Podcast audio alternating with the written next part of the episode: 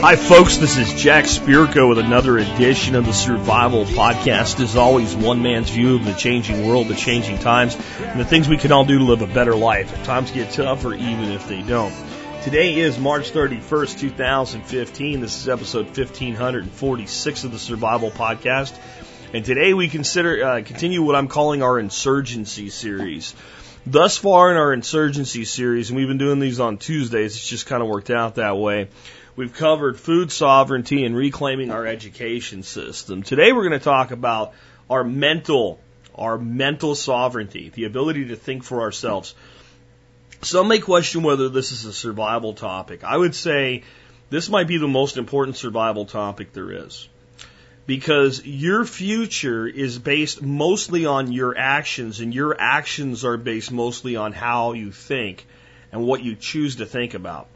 Uh, and this includes things like your retirement, how you handle an economic depression or recession, how prepared you really are for one, how you handle and prepare for all of the things that we think of when we think of modern survivalism from the gloom and doom to the everyday to the mundane and all the way to the insane, it still comes out to how do you think.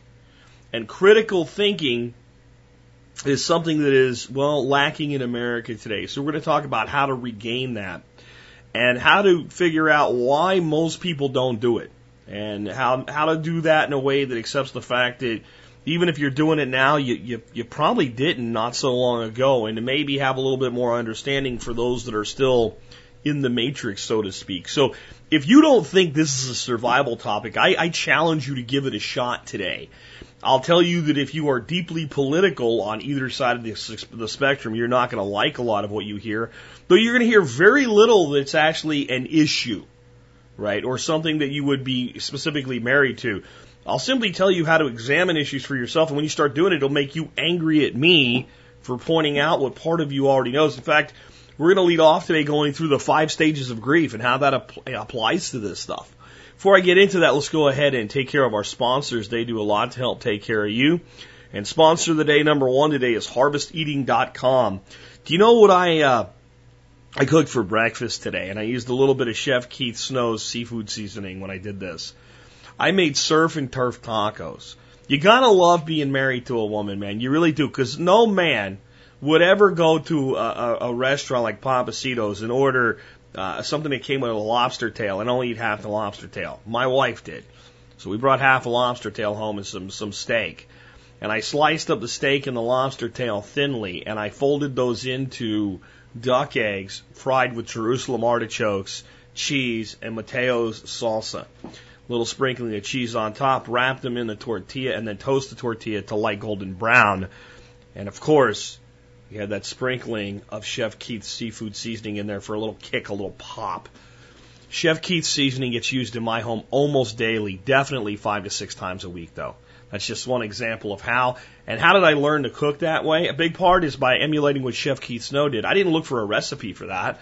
I just did it based on techniques and understanding and knowledge that I've gained from paying attention to great cooks like Chef Keith Snow. Check him out today at harvesteating.com. And remember, he does a discount on all those great products and services for members of the support brigade. Next up today, the easiest sponsor I've ever endorsed in my life, Backwoods Home Magazine. We're going to talk quite a bit about history today. And uh, there's some history with me and Backwoods Home. 21 years. 21 years I've been a subscriber. 21 years I've been a paying subscriber to Backwoods Home Magazine. My sponsorship agreement with them goes back about three of those. I'm sure at this point I could phone up Dave Duffy and say, dude, give me a comp subscription. I don't. I continue to buy uh, their magazine, support their efforts because I believe in what they do. If you give them a shot, you'll see why. I've been such a loyal customer to Backwoods Home for so long. Learn more at backwoodshomemagazine.com. They also give you a discount for MSB. So Consider joining the MSB. Discounts to Backwoods Home, Harvest Eating, most of our sponsors, uh, 35, 40 other vendors. I got a cool one coming for you. I'll be announcing this week. Awesome products like you've never seen before. Or if you have, you've seen these people's products before because I've given them a little exposure on Facebook. They've just revamped their website. They've put together some incredible products for your homesteading permaculture stuff and uh, stuff you just won't find. You cannot get anywhere else. And I've got you a great discount and you can support a locally founded, uh, U.S. based business by giving those guys some business and getting a great discount. That's what I like to do with MSB. Win, win, win all around. That's always my goal. 20 cents an episode is what, is what it comes out to. Military, law enforcement, Peace Corps, and first responders like EMTs, paramedics, and firefighters all qualify for a discount. Email me, jack at the survivalpodcast.com, TSPC service discount the subject line. Everybody else can just sign up online. It's still a great deal at 50 bucks a year or 5 bucks a month. Um, next up, let's take a look at the Bob Wells plant of the week. This week I have for you the 4 in 1 apple tree.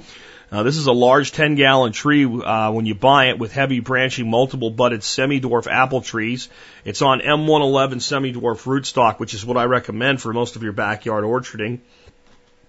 This tree consi- uh, consists of Fuji, Gala, Granny Smith, and early summer red apple. You want more variety from a limited space, the multi-budded apple tree is the answer. Multiple budded apple trees will give you several fine selections of tree ripened apples in the space of a single tree. I'll add to that that it also helps you with your pollination issues because you've got all those great different varieties pollinating, you know, right there uh, on the same tree together. I will point out one thing you do have to do with these multi-budded trees. As I talked about the fruit salad tree last week, a little bit more attention to your pruning. Uh, you're going to find things like Fuji take about four to five years to start producing, where your Gala, your Granny Smith early summer red will probably produce in two to three. And you have to watch the vigor and make sure you prune your, your multi-graft to keep them all about the same size. Your pruners have more control over the size of a tree than the tree's rootstock. So a little extra work, but it's rewarded with something really with an uber cool factor, a great variety factor, and for you guys with the smaller yards, you know, four or five different multi-graft trees gives you a lot of variety. And the other thing it really does, it extends that season for you because you have stuff coming into ripeness and be lasting a little longer and a little longer and a little longer. Again, it's really a great way to go. Check out Bob Wells to learn more. You can find this plant more at bobwellsnursery.com. We specialize in anything edible, fruit trees, berry plants, nut trees, as well as hard to find uh, specialty trees. And remember, not only do they do the plant of the week for us to keep us learning more and more about plants, they also do a discount for you guys that are part of that support brigade, 10% off. Uh, if you buy a lot of trees like I do, that's a significant savings. Next up, the history segment today, we have uh, Martin Luther passes away in 1546. We also have the Way of the Warrior's death, and we have Barbarossa retires to the grave. I'm going to read the Way of the Warrior is death because it really fits in with a lot of what we're going to talk about today. Gets the mind in the right place uh, for the type of thing we're going to go through today. Yeah, because my take is a little bit different than Alex Strug's take. And I think it'll be good to hear both of our takes in this. The way of the warrior is death. There are no sissies in shogunate. Usai Uesugi Kenshin is a Japanese feudal lord, one step down from the shogun. He has a philosophy of fighting that boils down to this. Be ready to fight without thought of coming back. In other words, death. Only then will you come back alive. If you are thinking about how terrible it will be if you don't come back, you won't come back. This is the way of the warrior at this time in Japan. Even farmers participate in wars, thus making everyone a warrior. My take by Alex Shrug. This seems like warrior zen, but as a philosophy of warrior, it has its precedence in the Bible in Deuteronomy 20. When selecting who go out to fight a war, certain men were exempt. A newly married man because he would be distracted thinking of his wife. The man who has built a new house because he will be worried he will die in battle and never get use of it. The man who has planted a vineyard before he has tasted his first fruits and the like. The common theme is men who are thinking of what is waiting at home rather than the battle ahead. Men who do not have their head in the battle will have their heads handed to them. Thus they will be useless to their fellows in war. I think there is some truth to that definitely. So my take here isn't really different. It's adjunctive too. There's another side of this though. If I'm the state sending you to war, I don't care if you as an individual die. I don't care. Understand, soldiers, if you die, they don't care. They don't care. They don't care. They do not care. They might build a wall someday, put some stars on it or names on it, but in the end, they don't care. They care if they win. More accurately, they care if they get what they wanted out of the campaign. It's called acceptable losses. Acceptable losses. And for the overall victory to be certain, you need a better plan than your enemy, tactical advantage over your enemy, and then the plan and the equipment and the battle and the armament all must be utilized the way that it was planned, which means you need men who go to battle with no questioning of their orders and execute and prosecute the war as directed. That's what you need. Now, there's a place for the independent thinker, what have you, the special operator, etc., for individual missions that require this type of adaptation. But on force on force engagements, large military campaigns, you want a coordinated effort. If you tell so and so to take a flank position and move in on a pincher movement. They cannot think for themselves. They have to do that. And you need all the men in that brigade that you've calculated, there's a thousand men there to do their job. You've calculated the potential losses. It's still enough to get through. You can't have 10 of them change their mind. It throws off your calculation. That's why they like you to go to the military when you're 17, 18, 19, 20 and have no dependents. Not only do you cost less that way, but you're more likely to just do what you're told without thinking. And especially young males, we have that cocksure thing going on that, hey, nothing's going to happen to me.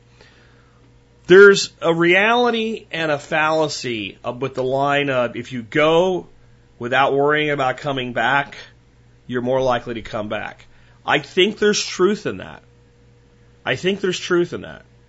I think that the propensity to get yourself killed goes down when you follow your training as a warrior, you do what you're supposed to do as a warrior, and assuming that the group you're part of wasn't already considered a sacrificial pawn in the battle, you're more likely to stay alive.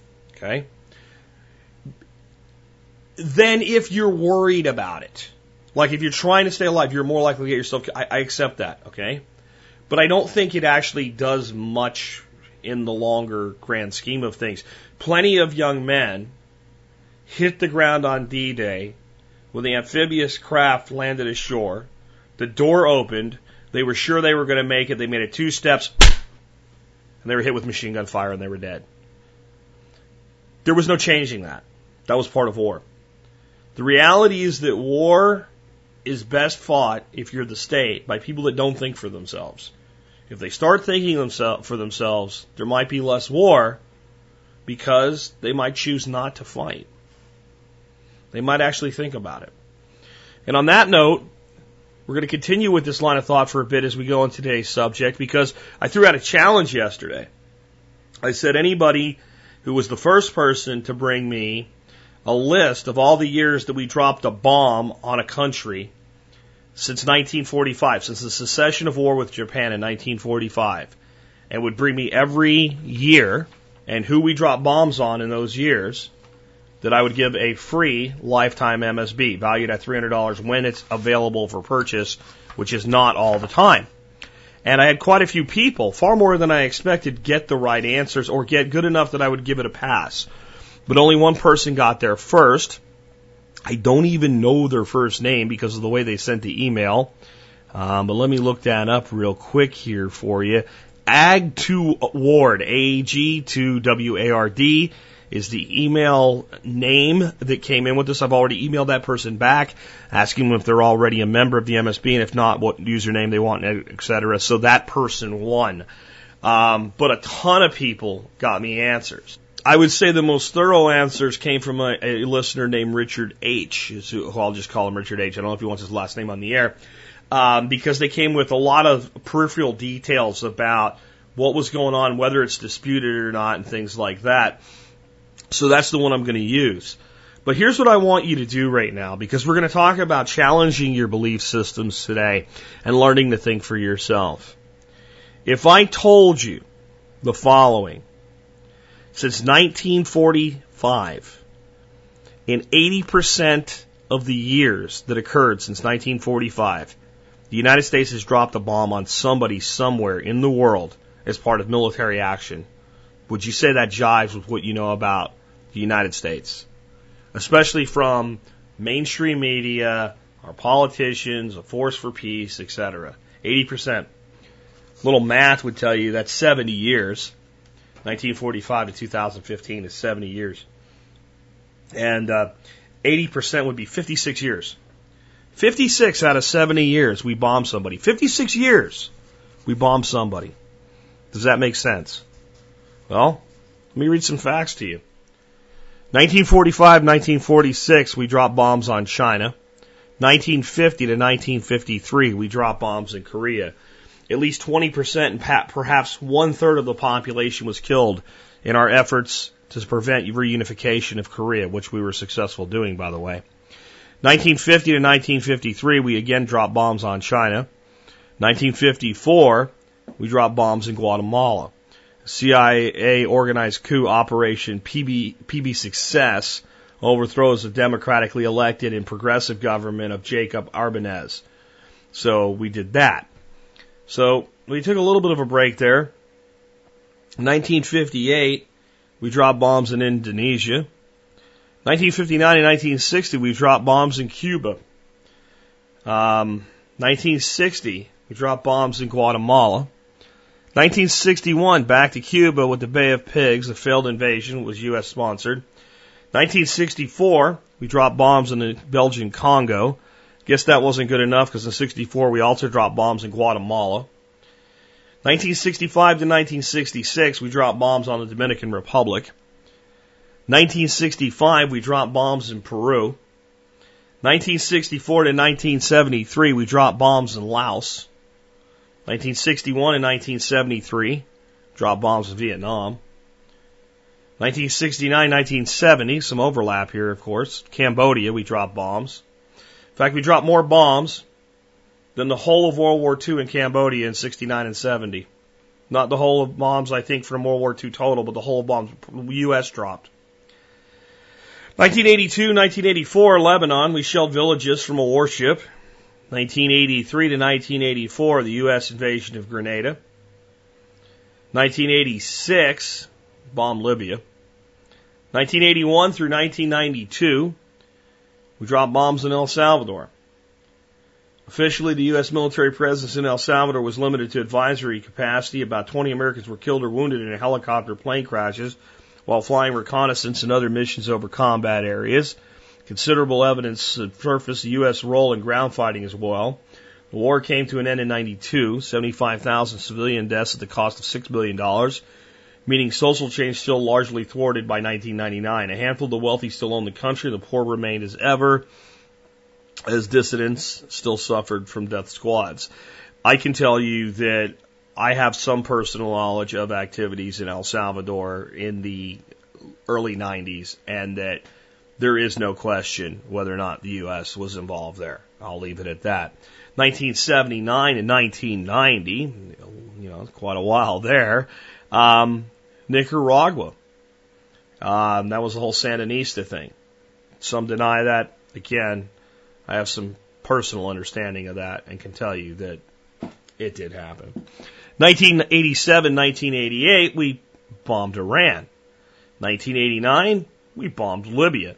1989 into early 1990, we bombed Panama just cause. 1999, 1991, of course, Iraq. 1991, Kuwait. 1992 to 1994, dropped bombs in Somalia, leading to Black Hawk Down. 1995, Bosnia, Serbian forces were bombed with depleted uranium shells. 1998, bombed Iran again. 1998, again, Sudan. Cruise missile attack on an antibiotic factory wrongly alleged to be producing weapons of mass destruction. 1998, of course, Afghanistan. Cruise missiles on Osama bin Laden's compound, uh, where he wasn't. 1999, Yugoslavia, Serbia, allegedly to stop ethnic cleansing that had begun or might begin, targeted television stations and bombed a Chinese embassy. 2001, the president Afghanistan. We've been dropping bombs in Afghanistan since 2001, trying to catch Osama bin Laden, who's been dead for years now. 2003 to 2011, Iraq. Was a regime change of Saddam Hussein. 2004 to present, we've been dropping bombs and doing drone strikes in Pakistan. 2004 to present, Yemen. 2011, bombed in Libya. 2011 to present, drone strikes in Somalia. 2014 to present, Iraq and Syria over the ISIS issue. You might try to justify some of that, but again, I want this to sink in. Since 1945 and the cessation of hostilities with the Japanese in World War II, the United States has dropped a bomb on somebody somewhere in the world 80% of the years or 56 years total. Does that fit with the narrative that you're given about what this country is and what this country represents? In some ways, I want you to realize it does.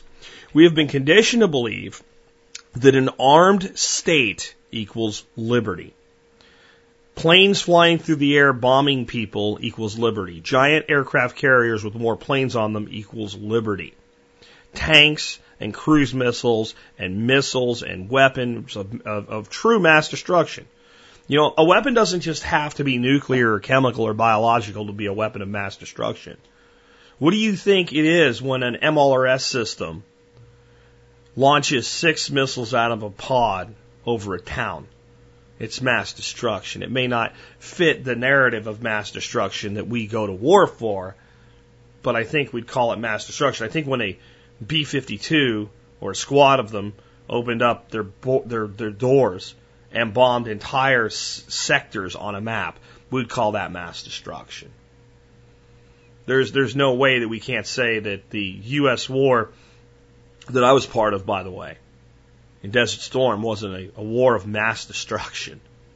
You can show all the surgical strikes you want, but when you kill over 100,000 people, it's, it's mass destruction. I'm not here to sway your thoughts on war, though, whether or not we should be involved in what we're involved in. I'm here to make you think about it and make a decision for yourself versus what the TV tells you. The only reason I included those statistics in today's show is one, because I put the challenge out yesterday and such great answers came in. Accurate answers, I should say. By the way, even that list is not complete because we actually dropped bombs in Greece uh, after, yeah, Greece. Yeah, look it up if you don't believe me. So even that list had some things left off of it. So we might, I, but it's years that other things were on that list for, so all the years were covered that I know of. But it's certainly possible we dropped some bombs in any of those other 14 years. It really is. It really is. So, yeah, we're being kind to ourselves with that. But what I want you to get from that is that most people, if you said between 1945 and 2014, the United States has been involved in some action of warfare 56 of those years, would tell you you're absolutely out of your mind. That's just not true. It's not possible. There's no way that that's true. That's not who we are. But yet we are. So what I want to start out with today really is why you believe what you believe, and it's not what you've been led to believe. You've been led to believe that whatever you take as being the truth about whatever side of this, if you are someone that's already free from a lot of this, give me some leeway in this. I'm speaking to everybody else. And I'm speaking to you too for whatever you're still holding on to, by the way. But most people today believe that they are a Democrat or a Republican or a Libertarian or whatever because they've made their own decisions. Uh, they, they've looked at things and they saw social injustice, so they, they gravitated toward the Democrat Party, which is for more, more taking care of the minorities and the poor people or whatever. Or they looked at the inequity of, of people's property being stolen by the state in the form of taxation and uh, and, and, for productivity and success being punished by taxation, and that was wrong. So they gravitated toward the Republican Party, or they were for small government in the Constitution, therefore they've chosen to be a Republican, or they were they they were for the the common good of the people of the nation. So they became a Democrat or whatever it is, right? But they believe that they've actually made this decision for themselves. And that's, that's the big deception. You have not made these decisions for yourself. They've been carefully crafted and made for you. And it will only be, it will only be when you can successfully extract yourself from this false belief system that you'll be able to look back and realize how bad it really was and how bad it really is for people who haven't done it yet. And I know that can sound somewhat egotistical. I know what you don't, etc. It's really not. It, I, what I feel like when I'm talking like this is when you go to like a, a Narcotics Anonymous um, meeting, and there's a bunch of addicts sitting in the in the audience, and some of the addicts are people that have been forced there by intervention of their family, and they don't they don't even believe they have a problem yet. Some of them have been forced there by the court. Some of them know they have a problem, but they're not sure how big it is yet. And a bunch of people are at various stages of recovery. Okay. Uh, some of the people are, are have admitted that they have a problem. They've started to try to put their life back together. They're still weak. They're still tempted. Uh, they haven't gotten rid of all their drug using friends yet or whatever. Some people are, you know, they've gotten a one year chip or something and they're still got a little bit of monkey on their back, but, you know, they're fighting and they know they're going to make it out the other side. And then when I come in to talk, it's not like I'm some guy that never did drugs and never had the monkey on my back, etc., and is there to tell you how to live now that you're clean, uh, like I always have done. I feel like the guy that comes in and goes, I've been clean for five years and I'm still an addict. And just like you will always be an addict, I'll always be an addict. I'll always have some level of the residual effects of that control in my life. In every day of my life, I fight to keep it from getting back in there, to catch myself every time I, I look at a vein and think that would feel really, I could do it just this once. It would feel good. It's okay. Every time I feel tempted to get in, in, embroiled in a political discussion where I want to take a side versus just look at the totality of it and say, it is what it is, and this is what I feel, and this is what I think, but this is what's going to happen anyway, and it doesn't matter, and I'm going to go on with my life. See, anything other than that, you're you're tapping the vein, you're getting it to stand up, and you're you're, you're getting ready to to push it. it see, because it feels good to take a side. Because either way, you feel like my side is right and the other side is wrong. And it feels good to feel like you're in a position of superiority. But the recovered addict or the recovering addict knows nobody's right. The situation is what it is. Drugs are what they are. The, the recovering addict fair, absolutely knows there are people that can use drugs and walk away anytime they want. And the fact that people say that's not true is a lie, but not them. They know that they care too much about the high to ever be that person. They know that drugs destroy lives, just like politics destroy lives. And they realize the only thing you can do is to abstain if you want to be able to control your own life. The drug will control you or you will control you. It's one or the other. There can't be both, not for the addict. When it comes to politics, the system is so ingrained that we're all addicts. We're all addicts. Even the people that think they're apathetic are not apathetic. They're actually addicts. Because the way our system is designed, instead of having to be convinced to take the first free dose of the drug, the drugs are constantly being administered to you through the air. And only an awareness and a refusal to swallow them stops it. This is why you believe what you believe, and it's not what you've led to be believed about what you believe, if that makes sense. Okay? When you wake up in the morning and you turn on the computer or the TV, it gives you information that's pre-programmed to elicit a reaction in you.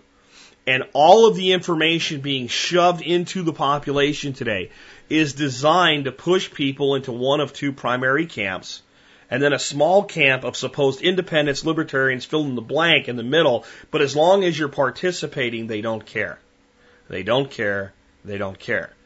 And before I go on with this, I want to read something to you that I wrote and put out on Facebook today in response to somebody that said, well, what if we all just started voting and writing in none of the above to make a statement? Here was my response to that. And I'd like to thank the person that posted that on the blog because it really gave me this great response to it. And even though I don't agree with you, I'm in no way putting down your suggestion. I would have told you many years ago, that's a great idea, let's go do it. And all I'm saying is I've gotten further along in my recovery from being an addict to this political bullshit. So here's what I wrote. When it comes to voting in federal, federal elections today, I look at it like drawing a doodle picture. It serves no purpose, but if you enjoy doing it, go ahead. Personally, my choice is to abstain from a rigged game. Think of federal elections today like a roulette wheel. The only bets you are allowed to make are red and black. But even if your color comes up, you still lose. But you can claim victory or defeat based on the results of others.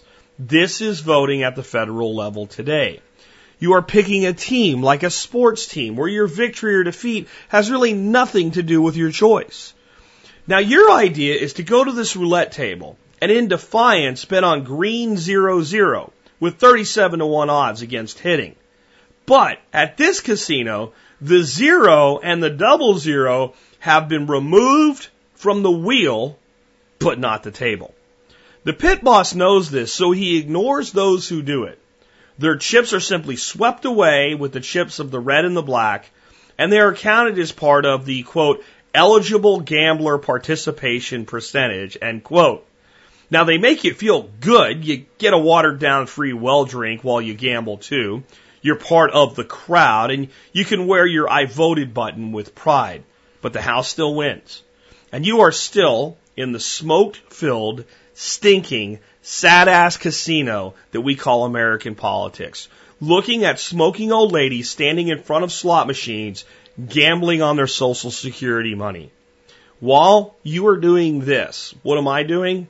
I'm miles away from my local casino, talking to my ducks, working with my dogs, planting trees, etc. Again, you should do what you want, but I hope this analogy puts it in perspective for you. It feels good as a child to write a letter to Santa, doesn't it? But when we grow up, it is better that we write a letter to a loved one far away that will actually open the envelope, read what we wrote, and then have our thoughts actually count for something in the world. That still feels good. In fact, it feels better because we know that it's real. And I concluded a picture with that post. If you want to share this one, this would be a good one to share. It's got an old lady I've seen hundreds of old ladies like this when I've had to go to different places where casinos were. I don't really spend time in casinos, voting or otherwise. But she's all wrinkled. She's got all these banded bracelets on, cheap jewelry. She's in front of the slot machine. She's got a cigarette coming to her lips. And the quote that I put on there is voting today in our federal elections is like gambling in a sad ass casino where old ladies stuff their social security checks in the slot machines. Jack Spirko. Um, and I'll, I'll tell you a secret about this I'm softening the message with federal elections. Because in most instances, federal, state, local, it doesn't matter. It's all the same shit.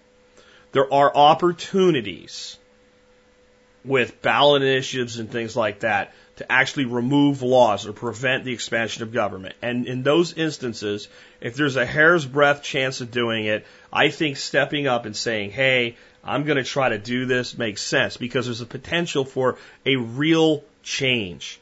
But anything else, you either get to yell because the wheel, wheel came up red or black, or go, oh, because it, it didn't get come up green. But in the end, you never win. It, it's again, it's like choosing a sports team. You, you know, if my Steelers win, it makes me happy, but I don't get anything. I don't get a signing bonus, right? I mean, it's just a distraction. But at least sports, we know that that's what it is. We know that it's not real. Politics, we think it's real. And, and in the words of Paul Wheaton, politics is a bunch of scary ass clowns distracting us from the circus behind them. I, I think that's a, a, a real way to look at things there. And the problem is that what you realize when you actually look at this honestly is that you have no control and that you will never change things in the current system with a political solution. And it's horrifying. And it leads us to the five stages of grief. And I want you to think about this. And here's what I'll tell you. If you're still in denial, which is stage one, if you find anyone who's gotten to acceptance and you go through this with them, they'll tell you that they went through the other ones. You won't find anybody that says I went from denial to acceptance. Okay? Many of you are in the anger and bargaining stage. I'd say the majority of people in this audience are in angering, bar, bar, bargaining, and many of you are moving into the depression stage. So let's talk about each one. Denial is, it's not true, we can make a difference, it's all we have, and then stupid talking points come in. Again, this is the programming. You can see the programming when you throw out a concept like, you know what, I'm not voting this year. Not you shouldn't either. Do what you want, but I'm not doing it. People attack you for it. And they say things like you're surrendering. How? Or you say something like that and they, they respond with, maybe we should just bring the King of England back. I, I'm, I'm pretty sure they, they don't have the King of England in England anymore in control of anything. In fact, they, they don't even have a king right now because the Queen is in charge of absolutely nothing, by the way, because they have. I, I, see, that's a talking point. Or if you don't vote, you can't bitch. See, that's a programmed. There's no thought behind that. There's no, and I talked about that a little yesterday, so I won't go too deep into it. But it's it's so programmed. There cannot even be a cursory amount of thought that, that goes on to it. It would be like telling a woman, you know, you can either be raped by this guy or that guy. And she goes, I don't want either one to rape me. And they say, well, you can choose. And she says, neither. And they say, that's not an option. And one of them, they flip a coin and one rapes her. And then when she complains, they say, you know, you could have voted. You didn't vote. That's what that statement's like. It's a denial statement. It's a denial statement because you know you're headed toward depression as soon as you start to realize the reality. You know you're heading for a point where you're going to feel helpless. See, the addict, whether it's drugs or gambling or alcohol or politics, knows that somewhere along the way, if I start letting go, I'm going to feel helpless. And I don't want to feel helpless. I want to feel like I can do something about this. The beauty is if you'll go through the process, you'll find that you can do something about it, that you can have an incredibly great life, that you can actually focus on what matters, but you're going to have to get past denial first. So when denial kicks in, this is what I call heading into the libertarian phase. Okay? This is where there's anger. Both parties suck. This isn't right. We need to do something. These people are thieves. It's not right that this is happening. It's not right that that's all these people are pay- anger, anger, anger. Okay? And anger swiftly, swiftly in the political arena not so swiftly when you're told you have a terminal illness, but very swiftly in a political arena, strays right into the next one, which is bargaining. Voting for a third party, voting for none of the above. What if we did this? What if we did this? Uh, what if we did that? You know, all bills no more than 10 pages long, written in plain English, no riders, term limits. These are all bargaining, okay? This is, I'm an addict, but I can still participate without being an addict anymore. I can come up with a reasonable way for this all to work. But the reality is it's not going to happen. Like, you can come up with a million ways to make the system that sucks right now suck less. Okay? You can come up with ideas like no bills over 10 pages. Okay, that actually would probably be an improvement to the system, right? All bills must be read and signed off as read by all congressmen and senators before they vote on them. And if any member of our government is found to have voted on a bill without reading it, they're immediately kicked out of office, right? It, it would, it, it still would suck, but you, there's no doubt that, but they're not going to do it. It's like saying, you know what? The fox is eating my chickens. So, what I'm going to do is make a deal with the fox. Fox doesn't want a deal. He wants to feed on your chickens. You have to protect your chickens or kill the fox. You can't cut a deal with the fox. The fox will never guard the hen house. You'll not say, you can't say to the fox, look, I have these chickens for eggs. Every year, I have about 20 chickens that need to be culled anyway. I usually eat them, but I'll make a deal with you, Mr. Fox. Here's the deal. I'll band my chickens and you only kill the ones this year with the orange band, and next year with the blue band, and next year with the yellow band. It seems like a perfect, perfectly equitable solution. The fox needs to eat. Your chickens need to be protected. The fox doesn't need to live on chicken alone. Hey, he's getting a couple chickens a month. That's a pretty good deal for him. If he's got baby foxes, it's even better. The fox would do well to take the deal. This eliminates you putting up electric wire and, and shocking the fox, and it eliminates your need to shoot the fox, right? So the fox would be better off, you would be better off. It would still suck. It would still be better if you had you. He's still stealing from you, but you have agreed upon theft. Taxation would be better. The fox isn't going to do it Because the fox knows number one, he can probably still get through your electric wire. Number two, even if you're willing to shoot him, he's a fox. He's pretty sly. You're probably not going to shoot him. And three, he'll just eat all your damn chickens and you're dumb enough to go buy more. And put them right back where he can come get them later. So the fox won't make the deal. When you try to bargain with the state, you're bargaining with the fox about your chickens. The state knows no matter what, you're still going to put some more chickens in the hen house. It's still going to eat them, and there's nothing you can do. And the state, unlike the fox, can say you're not allowed to put up an electric fence. That's for our good buddies at Goldman Sachs. And you can't shoot us. We all know that. So piss off. We're eating your chickens. So the bargaining stage is pointless.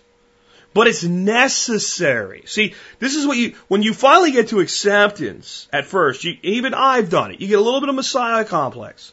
Hey, why don't you just get here? You forget you went through denial, you went through anger, you went through bargaining. Okay? And then occasionally you regress. You go back into bargaining. You think, yeah, maybe that would work. Or you go back into depression. God, I just, I, I try so hard and you're back in depression. Okay? But it, it, it is a process that has to occur. So the purpose of the bargaining isn't to actually change anything. It's so that you can accept that you did what was necessary to legitimize your choice of moving, moving forward. The interesting thing is by the time you get to bargaining, you can regress to anger, but you'll never regress to denial. You can only regress about one step in the political spectrum anyway. I'm not familiar with what it's like to deal with a terminal illness yet, other than the one that I have, which is living. Okay? So I, I don't know if a cancer patient that knows they're going to die can go from acceptance back all the way back to denial. But I know in the political arena, once you get past denial and move to anger, it's hard to even go back to denial again. But you can. Once you get to bargaining, you can go back to anger, but you can't go back to denial. When you get to depression, you can go back to bargaining, but you will never just go back to raw anger, and you certainly can't go back to denial. When you get to acceptance, you can only go two rungs back. You'll never even get to anger again. You realize there's no reason to be angry. If bargaining's not going to work, depression doesn't help me. The next step is depression though. When you finally, see, depression is actually, I would consider it almost a blended stage. Depression is part of acceptance. When the bargaining ceases, you actually get to acceptance, but you get held up by depression. It stops you. There's nothing I can do. There's nothing I can do to change this. I, even all the stuff I'm doing as a homesteader or you know personal liberty or it, the, the the system is the system, and there's way too many people in this system that are part of it that will never get to where I am in my lifetime anyway. There's there's nothing I can do about this, and sooner or later, no matter what I do, they're going to come after me they're going to stop me from doing the things I've accepted as reality and decided here's my way around it. Sooner or later, they're going to tell me I can't do something that right now I can. Sooner or later, this is going to grow and it's going to be worse, not just for everybody else, but for me. And it's very depressing. And you realize I can't write a letter to my congressman anymore because I know I might as well send it to the South Pole elves. It would do just as good Then when I send a congressman a letter, I get a form response. Form letter 5A. That clearly demonstrates they didn't read, even their page didn't read anything I had to say. There's no point in this anymore. The voting won't matter because I live in a district where it's a 75% majority all the time. It's been that way for 50 years. The guy that's been here has been here for 40 of those 50 years. The only way this incumbent's going to leave is until he dies. And the next guy's going to vote the way he does anyway. You, you get this, it's, it's an acceptance of the system that creates the depression. But eventually you move to true acceptance. True acceptance is, as there is nothing that I can do about this in this arena, it is no longer beneficial for me to worry about it, to think about it, to concern myself with it, to spend any energy on it, to fight with anybody that still wants to be there. There are sufficient numbers that even if I free a thousand minds, I've, I've, I've not scratched the dam. That, that was the water that was going through the overflow anyway. There's nothing I can do. All I can do is live my life with the best of my ability, using the most rational thought processes I can, and doing the things that are best for me and my community. That's all I can do. That's true acceptance. That's when we get past depression. Now you will get angry once in a while. You will see something so outlandish that it will pull you back to anger. But you won't go into the systemic anger that was part of the grief. It's just raw anger. They attacked a farmer in Wisconsin over cheese or whatever. You're pissed. And then you say to yourself, I can't bargain. I can't go unelect people. How do I help this one person get this? Depression's gone. Anger's gone. I'm back to acceptance. This is reality. We have to fight this fight individually. I can't back every single time this happens. I can't help everybody, but okay, this one's angered me enough that now in my mode of acceptance, I'm going to do something about this one. This one, I'm going to, I'm going to, I'm going to laser focus on this one. I'm going to dedicate my time or my money or my effort to this one. That's when you're in acceptance. Let's talk about the beauty of acceptance. The reality is, most of you still locked into this system that believe the solution lies at the ballot box, that believe that we can change things in the current system rather than change the system itself. Even believe that the system itself might ever be changed in our lifetimes. The one thing you fear the most is acceptance. Accepting the reality is terrifying. So we need to talk about why it's a good thing. Let me tell you what, what I mean by this. There are people that have spent their whole life trying to lose weight that don't really need to lose any weight. Sadly, there's far more of them that are female than male. This is a female issue far more than a male issue. And don't blame me for the people on the cover, cosmopolitan ladies. It's it, there's a lot of women that make that decision in addition to men. And let me tell you something, ladies. Let me tell you something right now to help you break your mental conditioning on this one. The women that they put and they airbrush and they make up that don't look anything like that anyway, that they tell you every man wants, most of us might look at them like an ornament on a tree. Oh, that's nice. That's pretty. Wouldn't even mind when we're younger and, and single, hanging them on our arm for a little bit. But we don't want to marry them. We don't want anything to do with them. They're a pain in the ass. We don't want that. The media told you we want that. That is not what we want. That is not what we want. That is not what we want. Stop blaming us for what the media says. Got it? Okay. Back to weight. There are people that spend 20, 30, 40 years of their life worried about how much they weigh. They, they, they stay within 5 to 10 pounds of a weight. If let's say they're 130 pounds, the heaviest they get's 140, and the lightest they get's 120, and they pretty much stay 130 pounds their whole life. Worry, worry, worry, worry, worry. And cortisol is just pumped every time they worry. Every time they get on a set, they're just pumping this hormone into their body that makes it almost impossible for them to lose that last five pounds they want to lose. Okay? They, they worry about what they eat to the insane.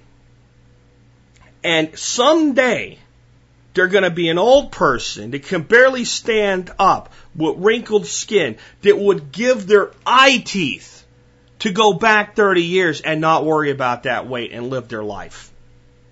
Okay? They would just do anything. But you know why they go 30, 40, 50 years until they're that old person without just accepting, hey, this is who I am, this is what I am. They fear if they accept it, then they will be fat. They'll just magically balloon up to 800 pounds if they just say, you know what, screw it. Don't care anymore. I'm just going to eat healthy and not worry about it. They'd be so much better off if they would, but they fear the acceptance. They fear the acceptance. The acceptance will change things. It will for you for the better. So the people that have a hard time with acceptance in the political sphere feel like if they stop watching the news, if they stop paying attention, if they stop caring, it'll all go to hell in a handbasket basket and get so much worse. It's not true. So give yourself the freedom of acceptance. You stopping paying attention to the TV won't change anything. And your continuing worship of what the TV says, or the news says, or what your political party says, or what whomever says will not change anything either. So maybe you should do what's best for you. The freedom of acceptance begins with the freedom to focus on what you actually influence. As you develop yourself professionally, one of the greatest gifts is that you learn I can't do everything. Even if I can do everything, I can't do everything now. There's a point in time that I have to say, you know what? Even though I could do this better, I need to outsource this to someone else. Right? I can't do everything. You know, on a homestead, I, I, I can work a beehive. It's not that complicated. Plenty of people do it that I'm smarter than. I don't have time for that one more thing. So yesterday, my mentor and now more of my bee guy, you know, came over and took care of my bees. And while he took care of my bees, I planted 11 Nanking cherry trees and a giant mulberry tree. Hmm. I got more done because I focused on what I could influence the best at the time and let somebody else focus on something else. And because of that, I have both bees and trees instead of having to make a choice between the two. And I focus mostly on what I influence. When I, when I think to myself, I have three hours to work outside today. There's 10 things I want to do. Which one has the most chance of getting done if I just go do it? Well, I'm not going to worry about those other. Well, they got to get done too, but uh, not today. I'm only going to get, there's 10. I'm only going to get one done today. This one will take about three hours. I'm going to go do that, and then tomorrow there'll be nine. All right? That's how we have to start focusing on what we influence about all these things that concern us in the world.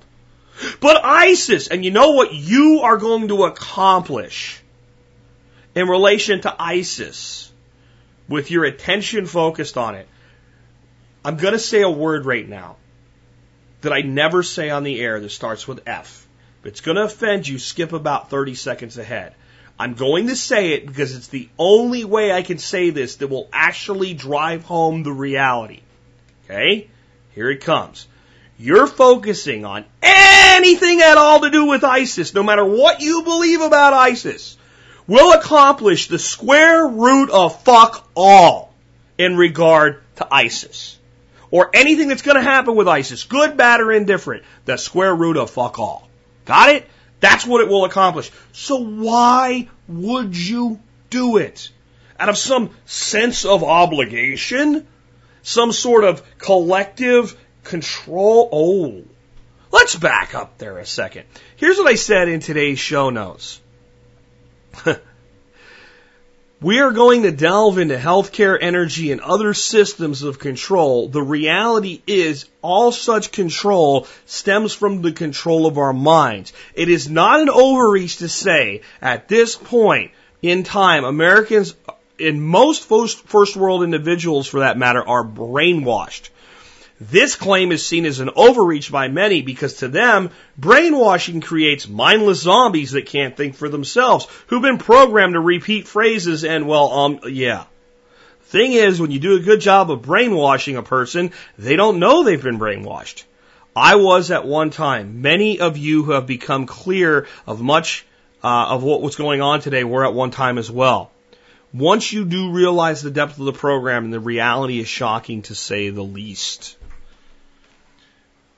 what we have is this this re- resistance to focusing on what we control, and instead we focus on what we don't control out of some sort of collective obedience, some sort of misplaced feeling of obligation. But if I don't do this, what does that say about me? It says that you give a shit about your own life. And you don't care about things you can't influence, or even if you care about them, you know better than to put your energy there. It's important to tell this story again. I've, I've, I've told this one in the past. It's used so often to program people. The story is the little kid is walking down the beach and all the fish are washing up on the beach dying. The little kid picks the fish up, throws it in, takes another step, picks another fish up, throws it back in the water, takes another fish, throws it back in the water. Some old man comes up and says to the kid, Hey, what are you doing? He says, I'm saving these fish. The old man laughs and says, Son, it, it, you can't make a difference like this. Look at, there's millions of these fish dying right now. You can't save them all. And the wise little child reaches down, picks up the fish, and says, But I can save this one. To this one, it matters. Throws it back in the water. And when a preacher or a motivational speaker tells that story, oh, wow. It's the most moronic story ever told to people, and it shows the, the inability of people to think critically. Used to work on me, doesn't work anymore. Do you know why?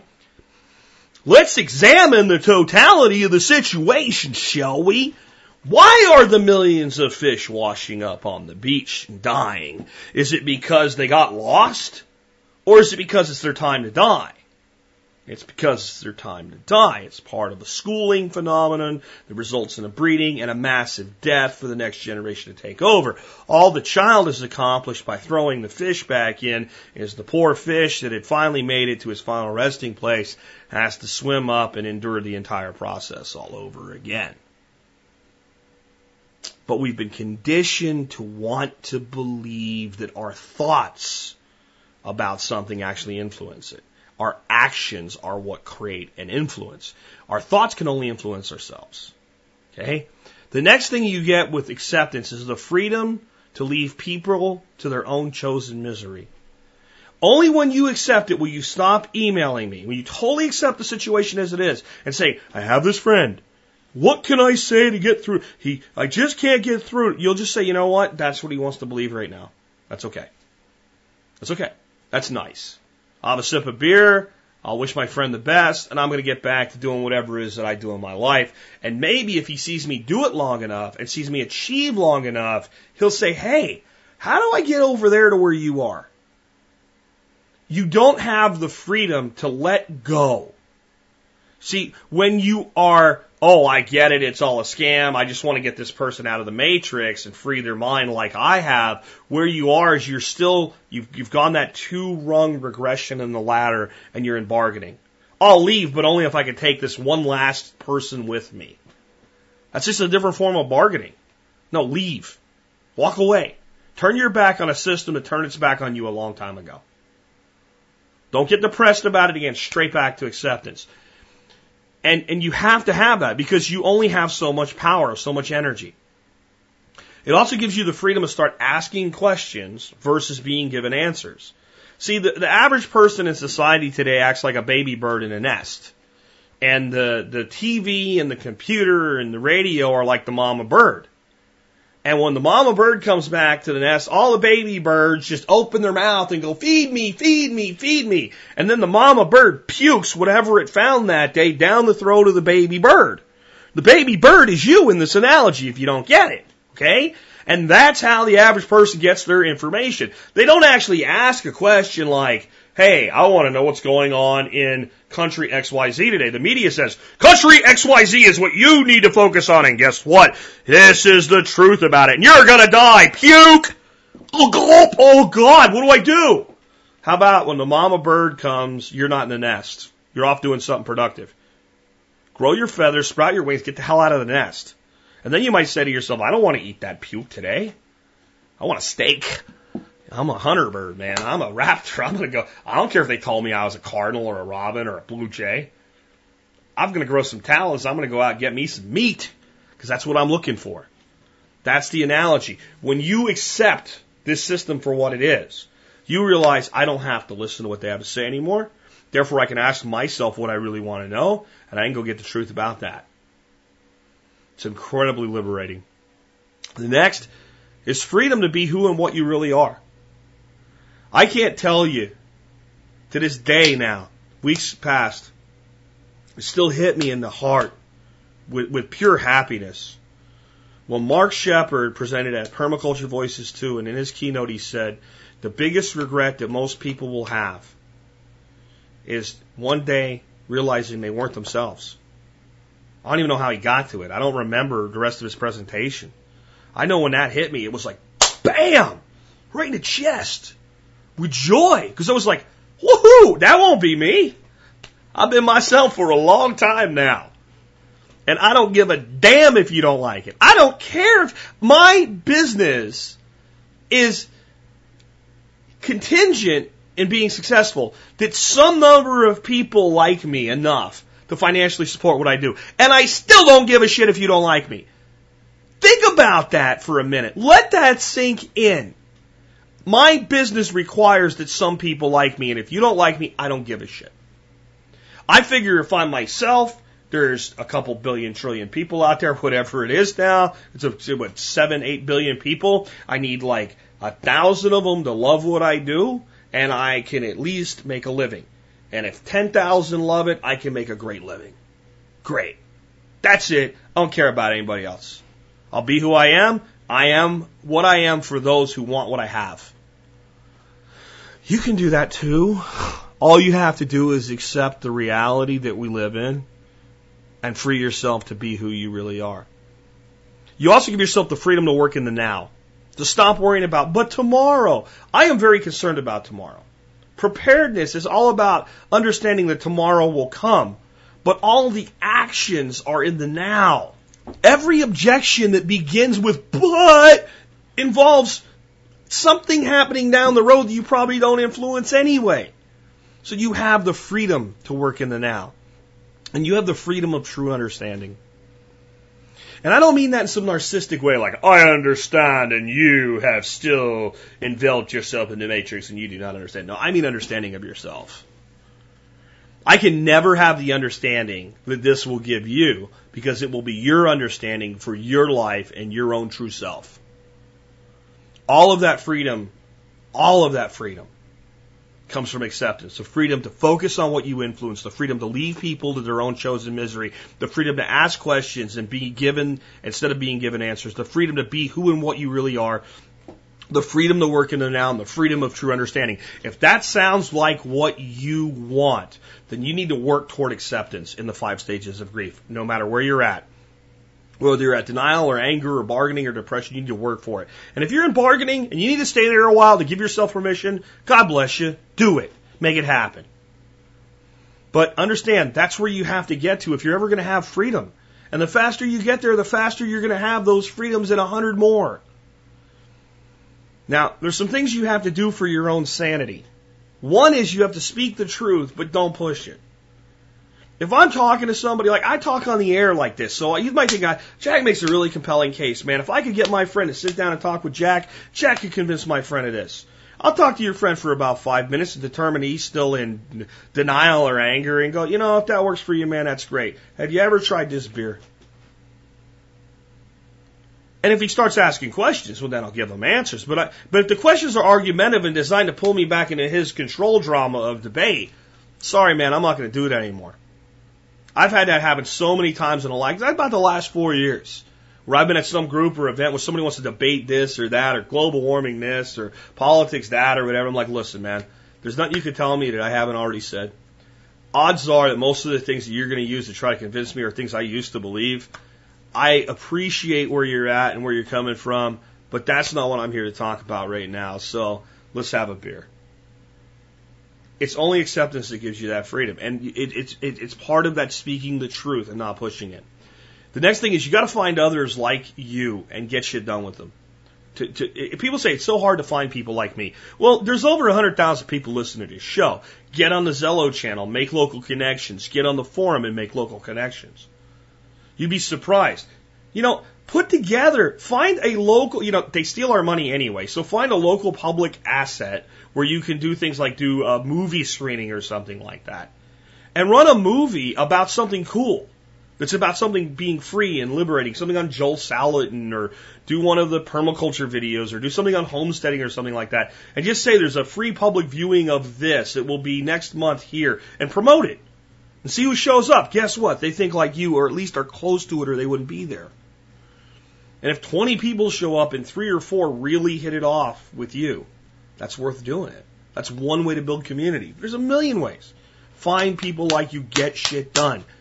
Dedicate yourself to learning and doing. Those are the only two things that should be occupying your life from this point forward. Learning and doing. What about fun? If you're learning and doing, you're going to have a shitload of fun. Let me tell you that, brother. I'll tell you that flat out. That is like a gospel of truth nugget right there. If you are really learning and really applying the learning, you're going to be having a shitload of fun. Because remember what kind of learning this is. This isn't learning from the school. This isn't learning from the system. Since you're an independent thinker now, you're going to choose what you learn and choose what you do.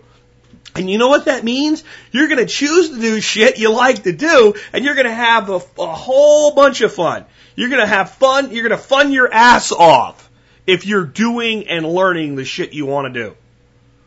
And you need to learn to critically examine any issue of concern with the following questions. When something comes up and it does impact you, like you say, I, this bothers me. Number one, does this affect me or am I choosing for this to affect me? In other words, yes, I'm upset about it. Yes, I don't like it, whatever, but does it actually change my life? If the answer is no, you just need to ratchet back the blood pressure a few points. Doesn't mean we're not going to do anything about it, right? So the, you know, a, a guy, the, the, the farmer in New York that I had on the air last week that I contributed to his legal defense fund and I told you guys about it. That was what I could do. But does it affect me personally? At this point in time, no. It does affect my long-term plans in life if somebody tries to do something like that to me. So it doesn't mean I'm just going to walk away from it and go, ah, it doesn't affect me, screw off, it's somebody else's problem, which is what people always say when they're in the, still in the bargaining and denial and anger stages of this, that, well, if you just don't care, then, then someday they'll come for you. You know, the old story about when, you know, when they came for the, the Jews and the gypsies, I didn't speak up, and when they came for me, then there was no one to speak for me, no one was left. Um, that's not what we're talking about here. Because you're actually doing things that, that matter, Instead of things that don't matter, you're more likely to be the one to speak up. But, but right, right up front, does this actually affect me? No. Okay, let's ratchet down a little bit. Next, can I do anything about it? Doesn't affect me, but I care. Can I do anything about it? And can I do anything about it leads to the other question you don't have to ask. If yes, then what? Because when you answer, can I do anything about it? It's either going to be no or yeah, I can, boom. So then you get a list of action items.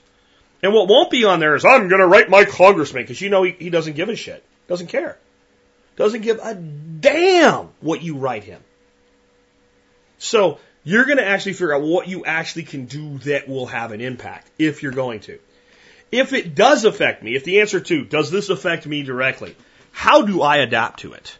How do I adapt to it? This is something that affects my business. This is, affects my family life. This changes things for me in some way. Okay, how do I adapt to it? Do I move? Do I change? Do I come up with a new scheme to get around this?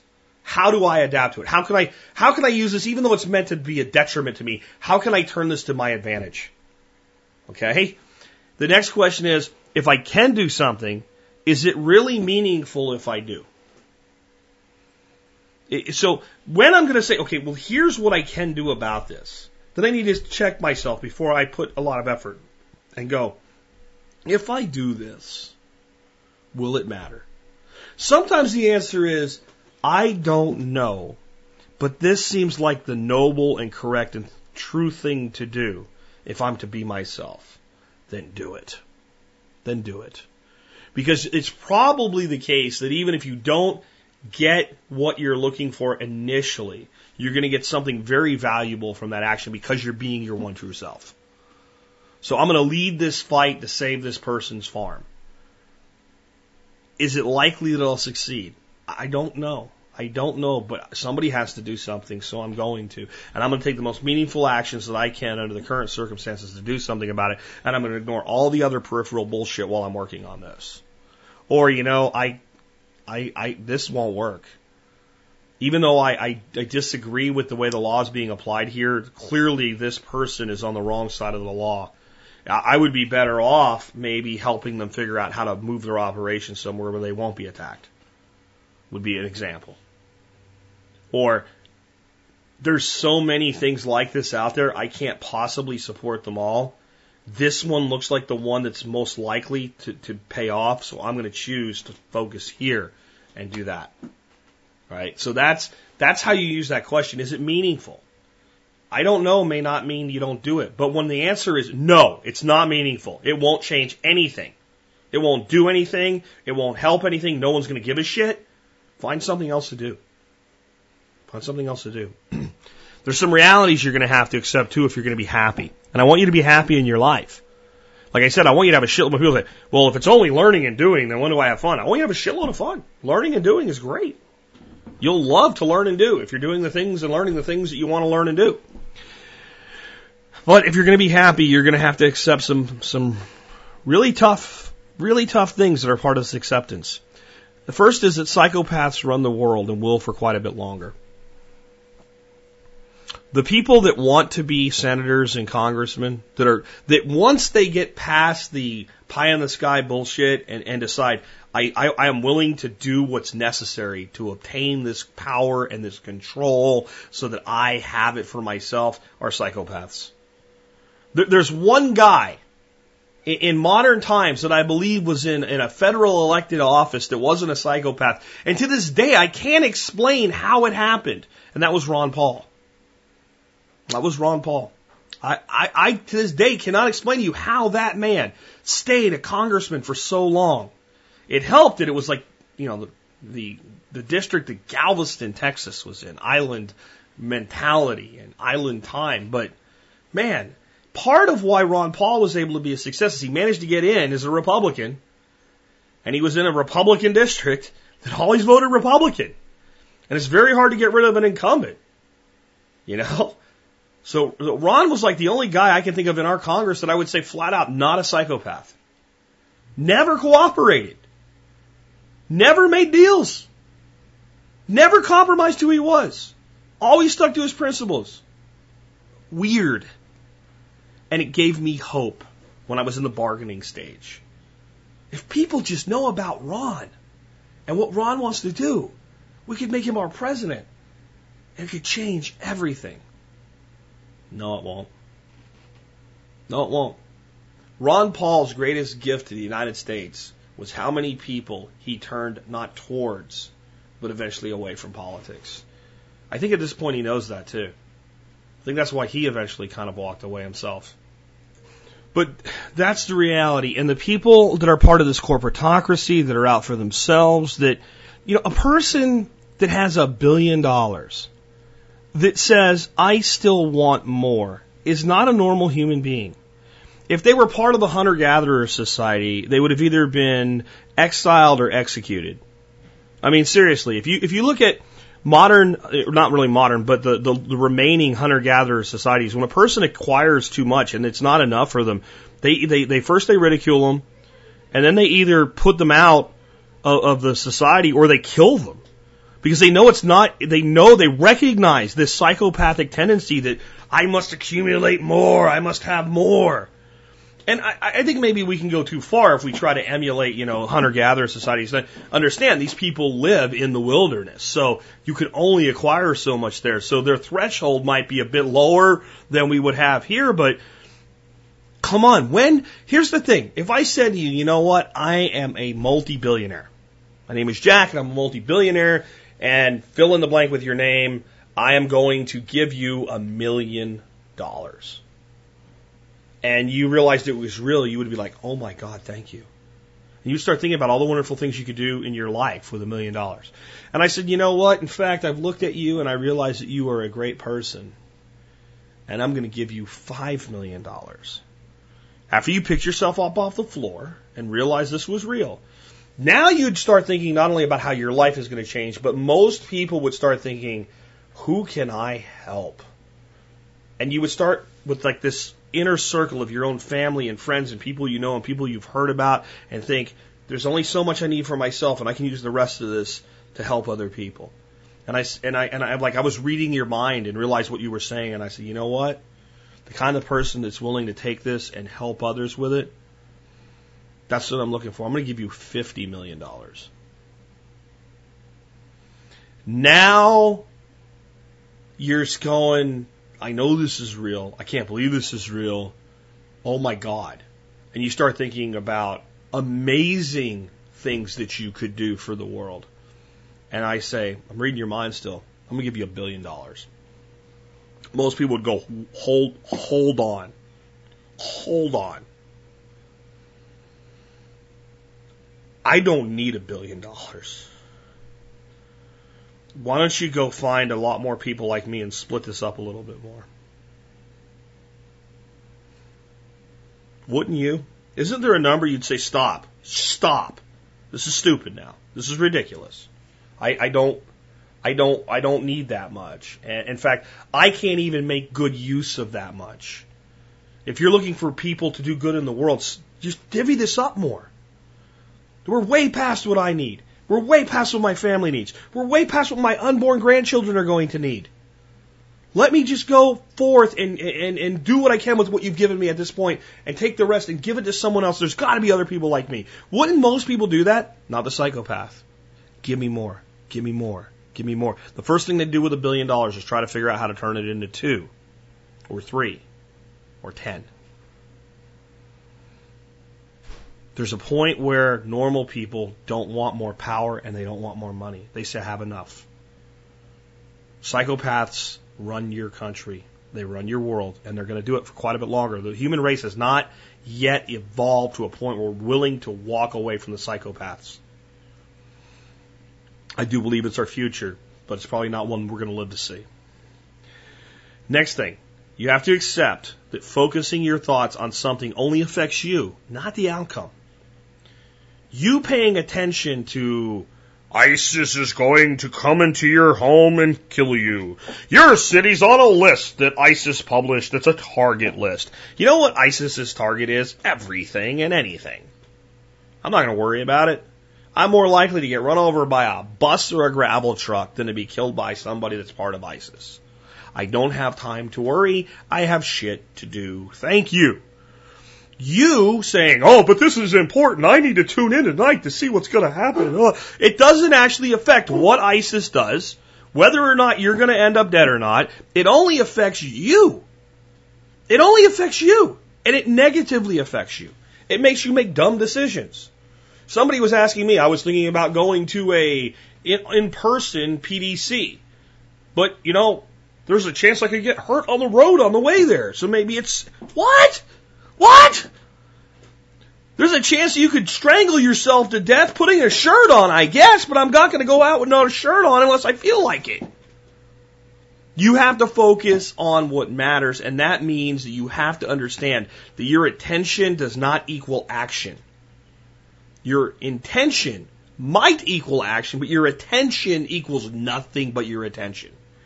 And your attention often, when misappropriated, will equal inaction. Okay? The next thing is, those in power want your participation, and they don't care how, they just care that. Okay? The Republican politicians want you to vote. They would like it if you voted a Republican, but they don't care if you vote Democrat. They don't care if you vote third party. They just care that you vote. You gotta vote. You gotta vote, right? Okay? You gotta vote. So Kurt Clown was saying that. You gotta vote. If you don't vote, can't bitch.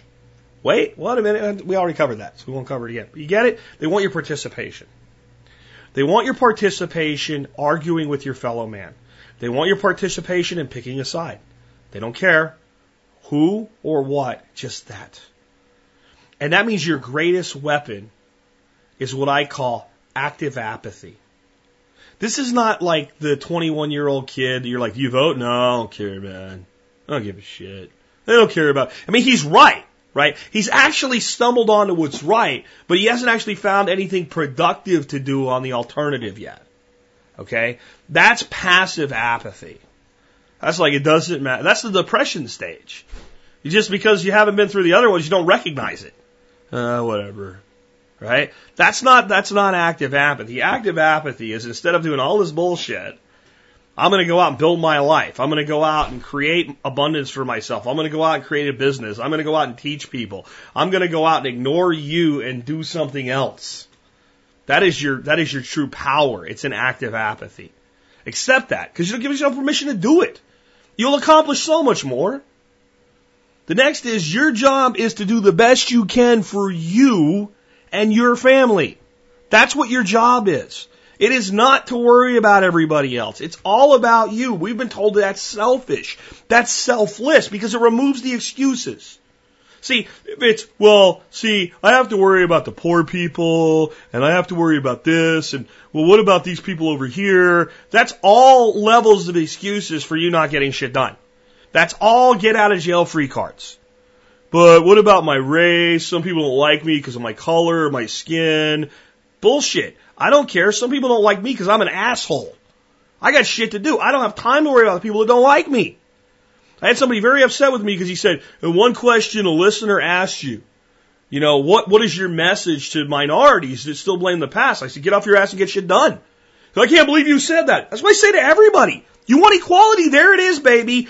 I don't care if you're black. I don't care if you're a Native American. I don't care if you're Asian. I don't care if you're a woman. I don't care if you're gay. I don't care if you're a dude that dresses like a chick or a chick that dresses like a dude. I don't give a shit who you are. In your world, your job is do the best you can for you. Get up off your ass and get shit done and quit making excuses. Even when excuses are backed by reasons, if you don't act, they're still just excuses. Right? So I tried to do this and I was turned down because of the color of my skin or my race or my religion or whatever. Okay? The reason you didn't get that done is a reason. The reason you're not doing something else to get something done for yourself is an effing excuse. Okay? It doesn't have anything to do with your next attempt. Think about if we handled everything in life that way. What if you failed your driver's test and went, they failed me. They failed me because I'm, I'm, uh, I'm gay. My, my, the guy that judged me on my driving test was anti-gay. So he failed me. I know what I'll do. I'll sue the state. Or I'll sue the individual. How about you take the test again and get a different guy? How about you go back and get a different person to take the test with and find out, did he fail you because you're gay or because you can't drive worth a shit? Which one is it? You might find out it wasn't because you were gay or a woman or black or white or green or yellow or pewter. It was because you couldn't drive. Or you might find out you were right. Now you got your license. You don't give a shit about that person and their misery. Go do something for yourself. That is your job to focus on yourself. I know that's hard. I know that's hard because everything in you, when you hear that says, that sounds very selfish. No, again, Focusing on yourself is what empowers you to help others. Okay? Every person that has had major influence for good on the planet, if we examined how they got to the point where they could have good, society would call them a dramatically selfish person. They then convince you they were selfless so that you won't do what they did and break free yourself. Every person that made the world better first made themselves able to stand so that someone didn't have to hold them up. And in their standing, they were able to accomplish something. Your job is to focus on you, yourself, your family, and your community. You do that first, and then you can worry about how to influence others for good. First stand before you demand that someone else walk. First walk before you demand that someone else run. And damn well run before you want someone to share with you the benefits of their running. Make sense? Focus on yourself first. That is selfless. Now, let, us stop there just a second. How lied to must you have been for your initial reaction to focus on yourself and do that which is best for you first to equal bad in your eyes when it's actually the most selfless thing you can do because at that point you're taking full responsibility for yourself and therefore you're able to stand and help others. The fact that you're you, I know at least half of you, when you hear the, even after I've explained it that way, even after you've said he's right, when I say your job is to focus on yourself and do for yourself first, you still, there's a hook in your neck, like, ah, oh, oh, that doesn't sound very much like what Jesus would say or whatever. Man, you have to rationalize things with whatever belief system you have, but I don't believe there's a belief system out there that when critically utilized flies in the face of what I've just told you. If you're to give, you must have. If you're to have, you must gain. It's very, very simple. Giving all that you have does no good if you then die and can't ever give again. We, we've, we very much misunderstood this because it's designed that we misunderstand this. The rich are greedy, but the rich guy always picks up the check at dinner. Have you ever noticed that? The rich are greedy, but the rich are the ones that have all the charitable foundations that give away money. There's the rich and there's the power elite. They are not the same people. They are not the same people. What you've been led to believe is rich is simply successful. The next thing. Most people you know will never get it. Specifically if you try to make them understand you will you will convert more people by doing and learning and being active than you ever will with your words. Again, you might think, well, Jack's like saying all this stuff. He's t- guy talks for an hour or two a day about this stuff. My God. And he's telling me not to just go talk about it. Let talk about it to people who want to hear it. See, here's what I know about you. If you're still listening today, you want to know about this stuff. You want to understand it. You want to have discussions about it. You want to further yourself with it. You're receptive, or you would have turned me off by now. So, this is what I do for a living. But again, I'm telling you right now, if you brought a buddy to one of my events and your buddy was dyed in the wool here or there, I might have a few things that I might hit them with, like seeds. We'll throw a couple seeds in there and a little seed ball here, bam, a little key line plowing there and pop in a little shoot there. All right, you know, a little compost on it, fertilize it. All right. And all irritated. Uh, you just shove some things into my skin. Uh, uh, uh. I'm going to fight you. No, I'm done now. I'm done. There's no fighting. I'm over. I'm going to go over here and let's talk about the Steelers or something. I don't know. I'm done. That's how you win people over. Because then they start looking around and going, well, this guy's life's pretty good. He seems pretty happy. Wish I was that happy. Wish I was able to think that clearly. But see, I'll tell you what's wrong with what you're doing. It's okay, man. You can think it's wrong. I don't care. It's so much more powerful. So please let go of this concept of making people understand or getting people to understand. Be who you are. And you'll get enough people to understand. But most people are not going to get it, except that. In the end, your life is yours to live. So live not for another man and ask none to live for you. You've heard that before from Ayn Rand. Okay? But have you ever thought about what it really means? I will not live for another man. That's pretty obvious, but I'll never ask one to live for me. That also means that when people want to be part of this illusion, this control drama, then you can't force them out of it.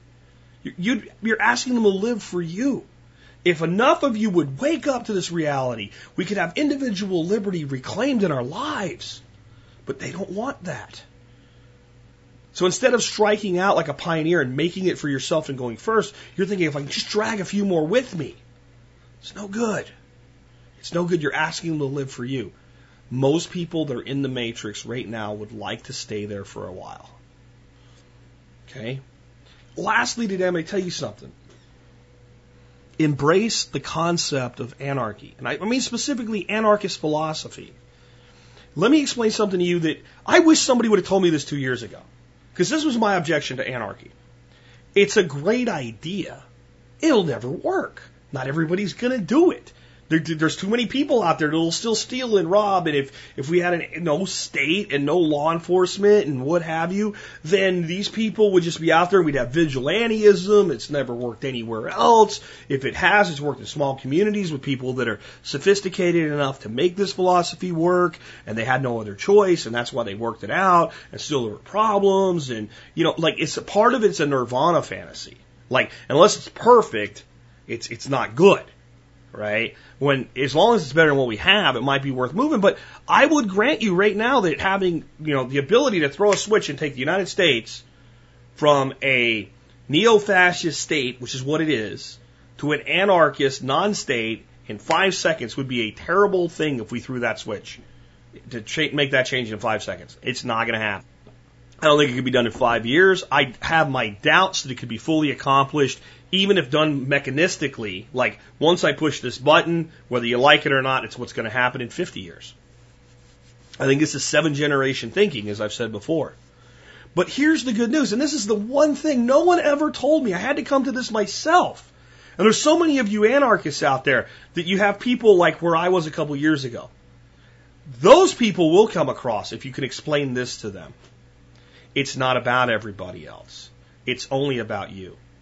It's not about whether everybody else can live without the state telling them what to do to be good. It's about whether or not you can live without the state telling you to be good. It's not about whether or not Johnny will steal Fred's apples if there's no one there to arrest him for it. It's about whether or not you would go ahead and steal Fred's apples just because there was no law. And when you get to the point where you can say to yourself, you know what? Based on my ethics and morals, I will not harm or aggress on another human being, and I think to do so is wrong. I will not use my influence, and force to try to coerce somebody to do what I want to do. I will live and let live. I will never use force except in response to force. And at that time, I will use sufficient force to defend my life, my property, my family, my community, and other innocent people, and that is all. And that is who I am. And I will not participate in a system that kills innocent people, that victimizes innocent people, or uses coercion. I myself will abstain everywhere that I can. And where I can't, I will give my limited participation, reluctantly accepting the situation that is in existence around me, and that is all. Then you, my friend, have individually become an anarchist.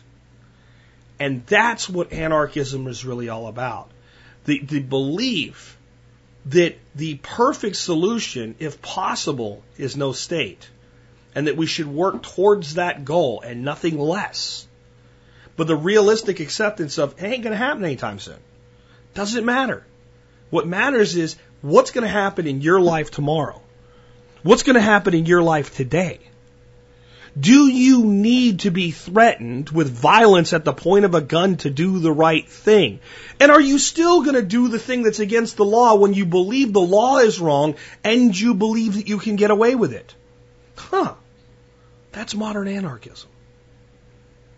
I think it's what we need to embrace because not because I think it will convert others, not because I think it will change the political climate, but because I think it's the best thing that we can do for ourselves and our families is to teach our families, to teach our children, to teach our grandchildren, do not aggress upon another.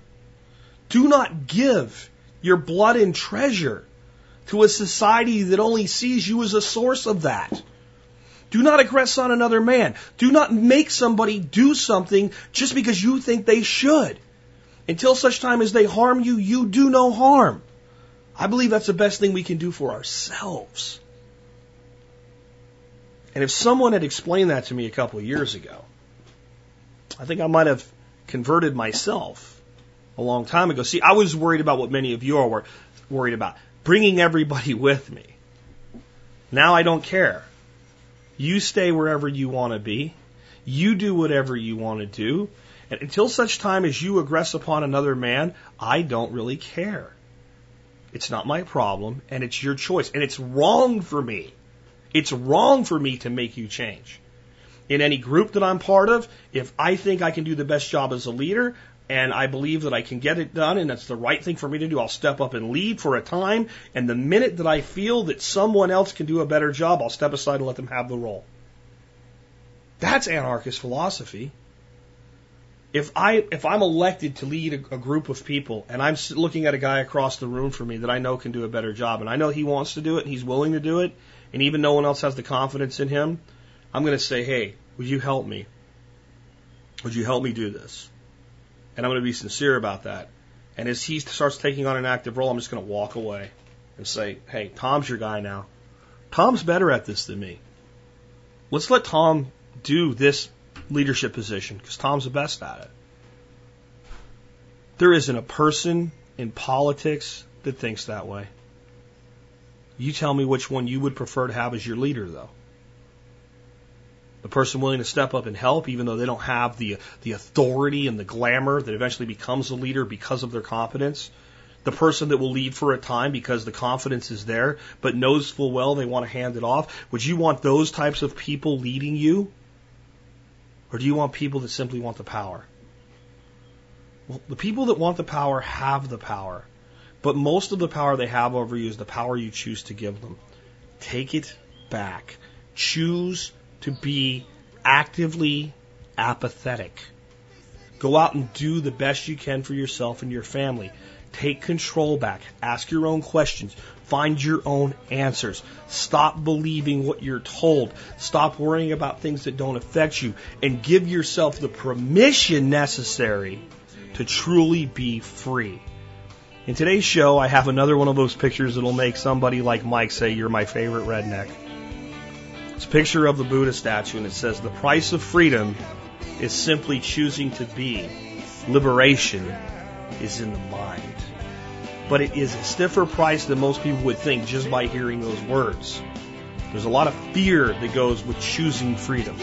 There's a lot of sacrifice that goes with choosing freedom. But it is a a simple switch of the mind, a choice. Liberation is indeed in the mind. And with that, this has been Jack Spirko with another edition of the Survival Podcast, helping you figure out how to live that better life if times get tough or even if they don't. Seeing our food these days, you know it's on our TVs. Sometimes we forget we are what we eat. I don't know the answer. It's like there's nothing I can do. It's the price we pay, I guess, when we follow all the rules. There's a better way to do this. Let me show you a better way.